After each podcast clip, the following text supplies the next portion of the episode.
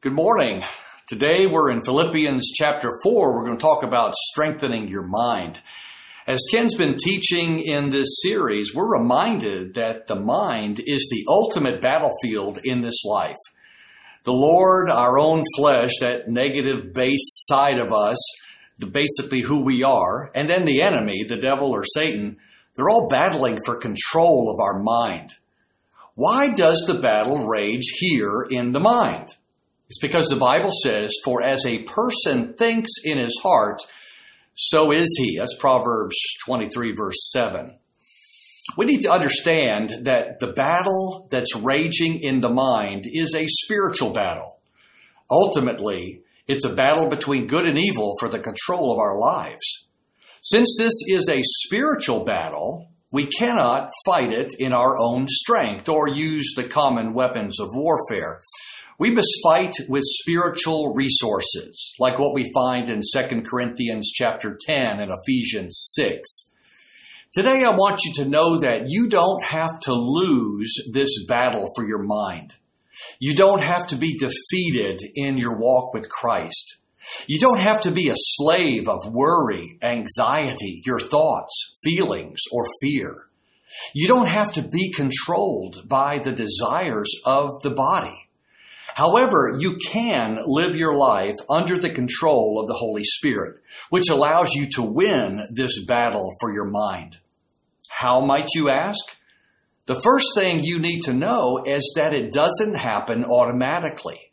You have to take certain steps that will allow it to happen in your life. We can look at Romans chapter twelve, verse two, Ephesians four twenty-three, and First Peter one thirteen. As we take steps that we find in First Peter one thirteen is to think clearly and exercise self-control. We put ourselves in a position where the Lord can renew the mind. The word transform in Romans twelve two is the word renewed in Ephesians four twenty-three. They're both in the passive voice. There's something that's done to and in the child of God. Secondly, we need to know that we don't have to do this alone. We have the Lord's promise in Second Timothy chapter one, verse seven, that God does not give us a spirit of fear, but of power and love, and a sound mind or discipline.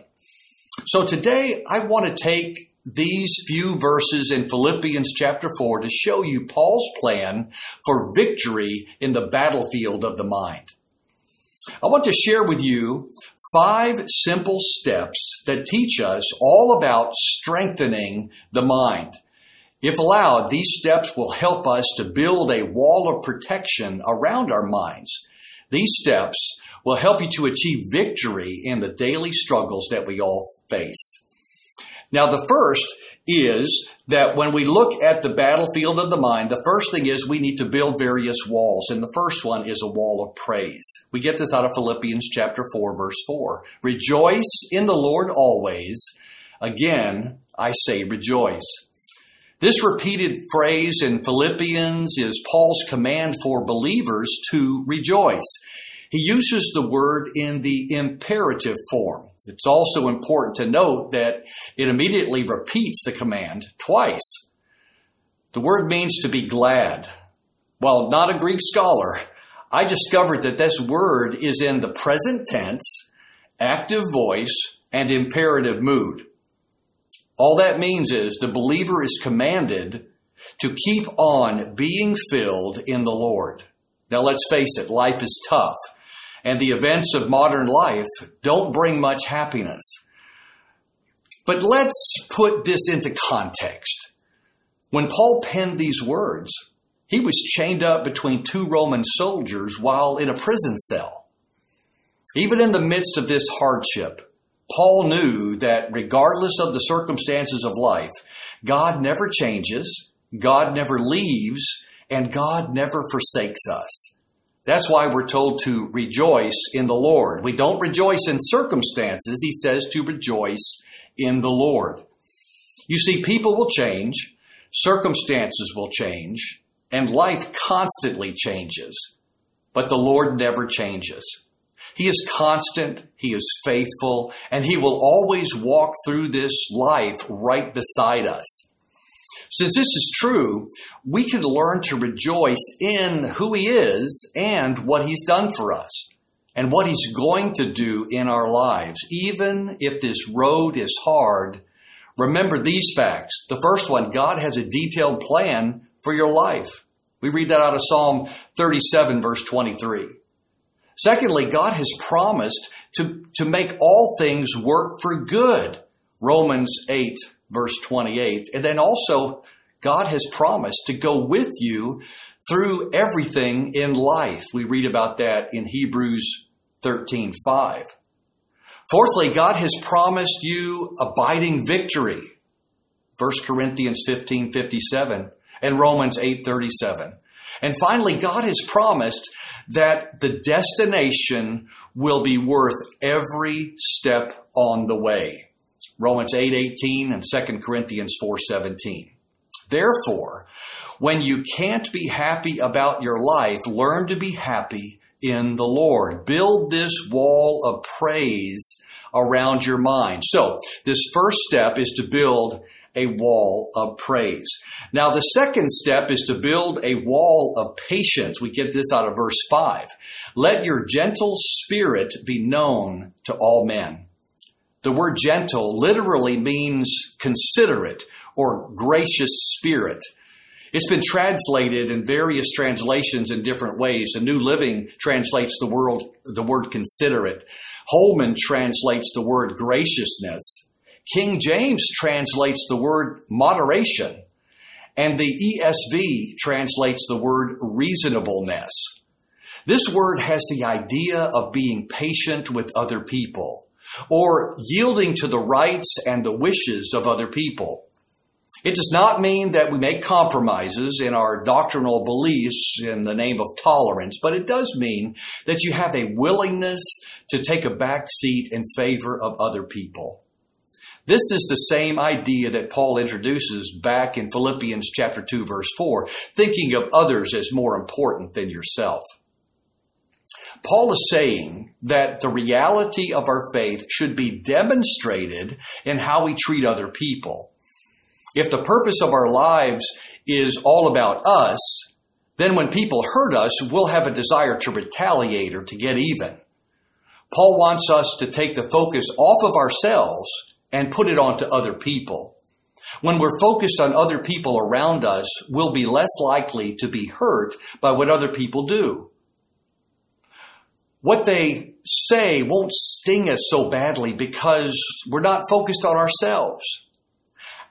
How they act can be passed over a little bit more easily when we focus on their hurts, their situation, and on their well-being.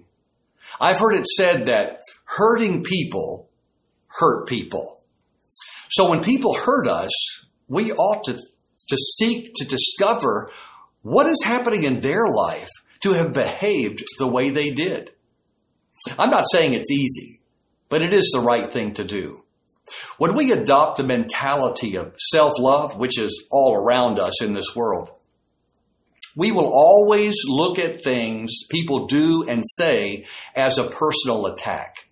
It will cause us to wear our feelings on our sleeve and to be more easily hurt by the words and actions of other people. This is also the, will cause us problems in the mind because we dwell on what was done and what was said. If we can learn to accept other people just as they are and overlook what they've done to hurt us, it will protect our mind from dwelling on negative areas. It will build a wall of protection around the mind that others cannot penetrate. The bottom line is this: if we can learn to live in genuine contentment, as it says in Philippians four eleven, then it won't matter what anyone says or does to us. The mind will be protected from the evil that it likes to find in others. The devil loves nothing better than to get our eyes off of Jesus and onto the faults of other people. The flesh loves nothing better than to, to go along with the devil in accusing others and judging others. When this happens, the mind is in danger. So the second step is to build the wall of patience. Now, this third step is to build a wall of prayer. And I get this out of verses five, six, and seven. The Lord is near. Be anxious for nothing, but in everything by prayer and supplication with thanksgiving, let your requests be made known to God. And the peace of God will surpass all comprehension, will guard your hearts and your minds in Christ Jesus. Philippians four six warns us against the dangers of worry.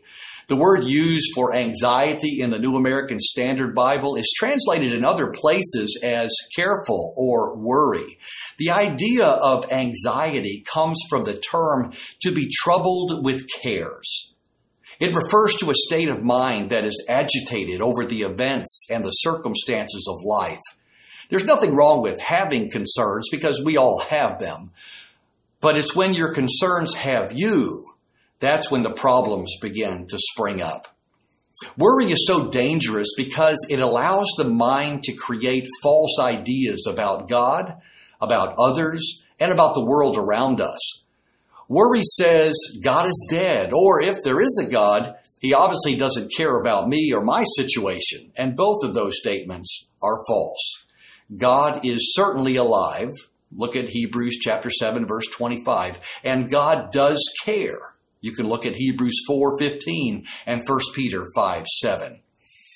When the problems of life come our way, we're given some wonderful help in these verses in this section. The first thing is that the Lord is near at the very end of verse five.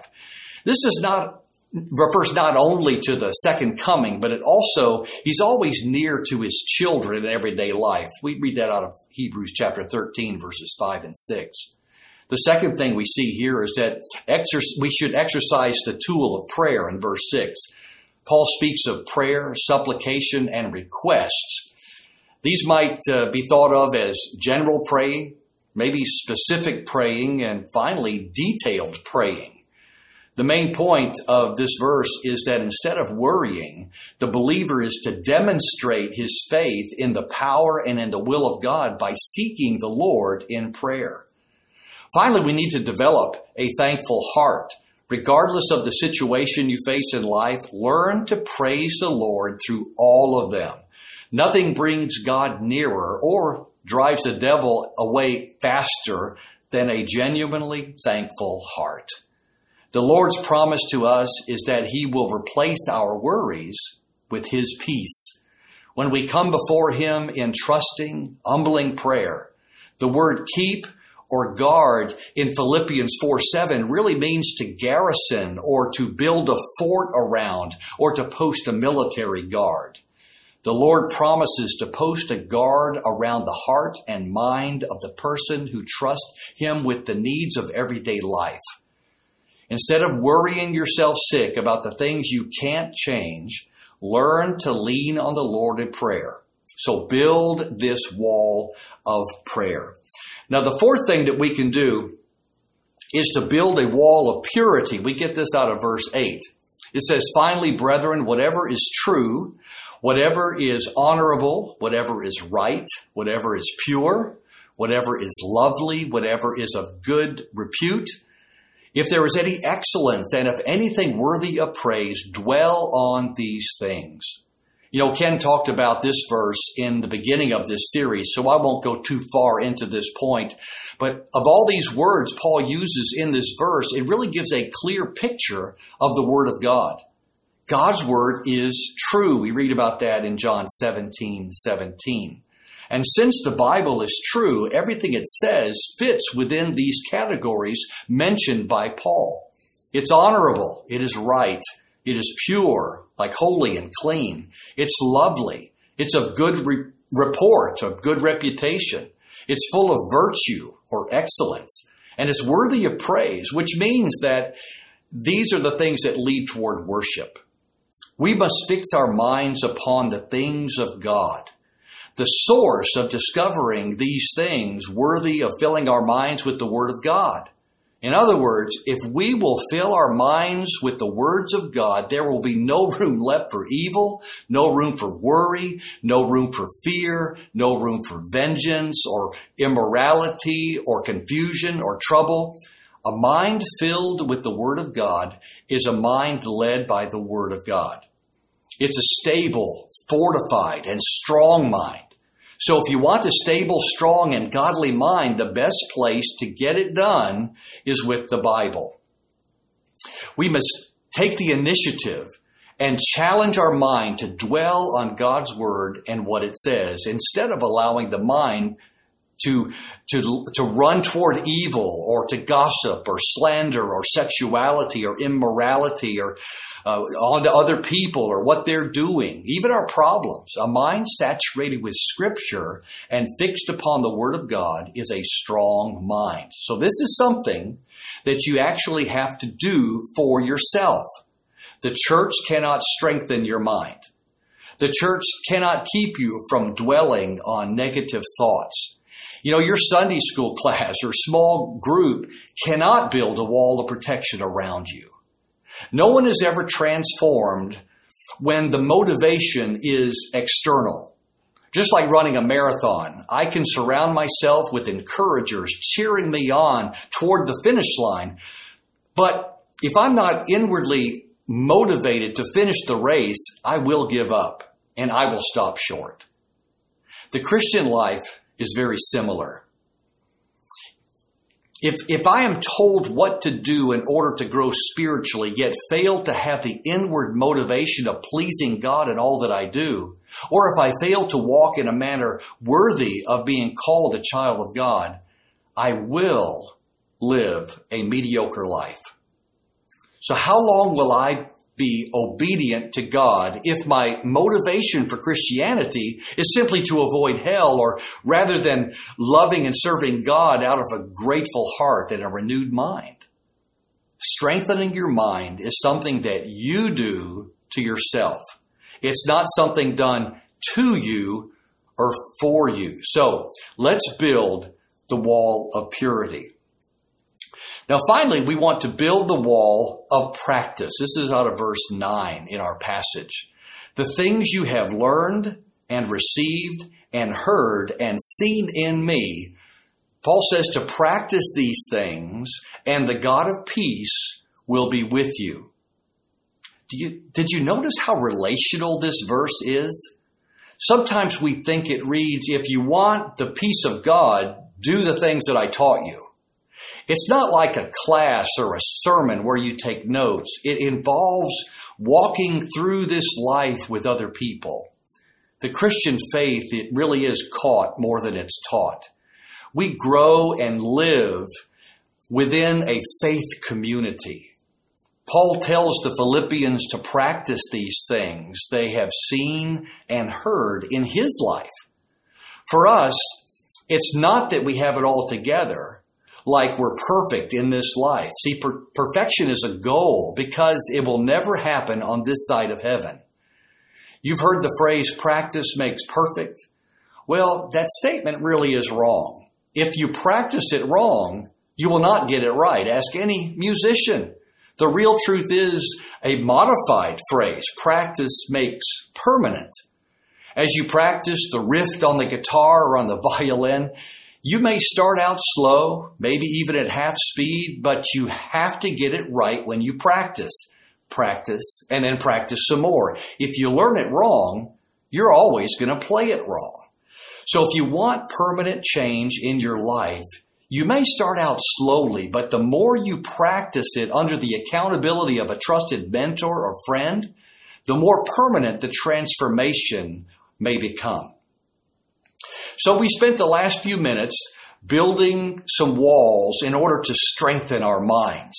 The wall of praise, the wall of patience, the wall of prayer, the wall of purity, and the wall of practice. So let's have some time for reflection. Maybe bow your head in the quiet of this moment and let God's Spirit speak to your heart and to your mind. So bow your heads. What are our next steps? You might consider these questions in the quietness of this moment. Which wall is needed most in your life right now? Name a person who is spiritually mature that you will seek out this week to help you to grow in that area. How will you begin to make changes in your life so that you can strengthen your mind? Who will you tell about this personal commitment and the need for accountability? And then finally, when will you seek out this accountability person? You see, your mind is a precious gift from God. It can be used for good or for evil. All the forces of good and evil are battling for your mind all the time. Who wins the battle always is determined by you. No one can control your mind but you. We're told in the Bible that we need to strengthen our mind. It's our job individually, and it cannot be passed off to another person. We are in cooperation with the Holy Spirit to conform to the image of Christ. We can't outsource that responsibility. This is a very critical matter because how you think determines how you will live your life. Remember Proverbs twenty-three seven, as a person thinks within himself, so is he. Until the mind is settled, a life is out of control. Remember the words of James chapter one, verse eight. He tells us a double-minded man is unstable in his ways. So I challenge you to strengthen your mind. And so let's pray about it. Lord Jesus, you know better than anyone that I need a stronger mind. I recognize that apart from you, I can do nothing. So please help me to grow in my faith, renew my mind, and become more effective in my Christian walk. I confess my failures and seek your forgiveness. Lord, help me submit to your lordship, embrace your ways, and to do your will. Father, for those who have not yet begun their journey of discipleship or faith, let them seek you earnestly because your word tells us that you will be found when we seek for you with all of our heart. Father, this time is yours. Help us to make commitments and give us the strength to follow through, especially when life gets hard. We pray this in the name of Jesus. Amen. Hey, thank you for joining us today. If you made any commitments this morning, let us know about it. You can contact us using the church website. You see the address right here. Know that your staff prays for you, and we hope that you'll make prayer for one another a regular activity each week. Remember that Ken is back next week to finish his series, The Mind Matters, but it'll be a little bit different next Sunday, October thirty-first. While we're going to have the online service like normal, the church on campus is going to meet together outside in the shade, under the shade trees, and the service, when it's finished, we're going to have our church-wide fall picnic. So maybe consider joining us on campus next week. Love you a lot. See you soon.